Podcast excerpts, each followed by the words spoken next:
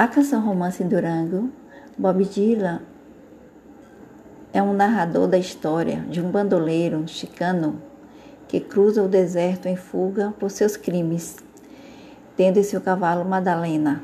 O seu violão ele acaba trocando por migalhas. Ao final desse roteiro, o anti-herói é atingido e morre nos braços de sua amada, como na canção Love Me Tender. E tudo isso é embalado pelo ritmo latino e com várias frases em espanhol.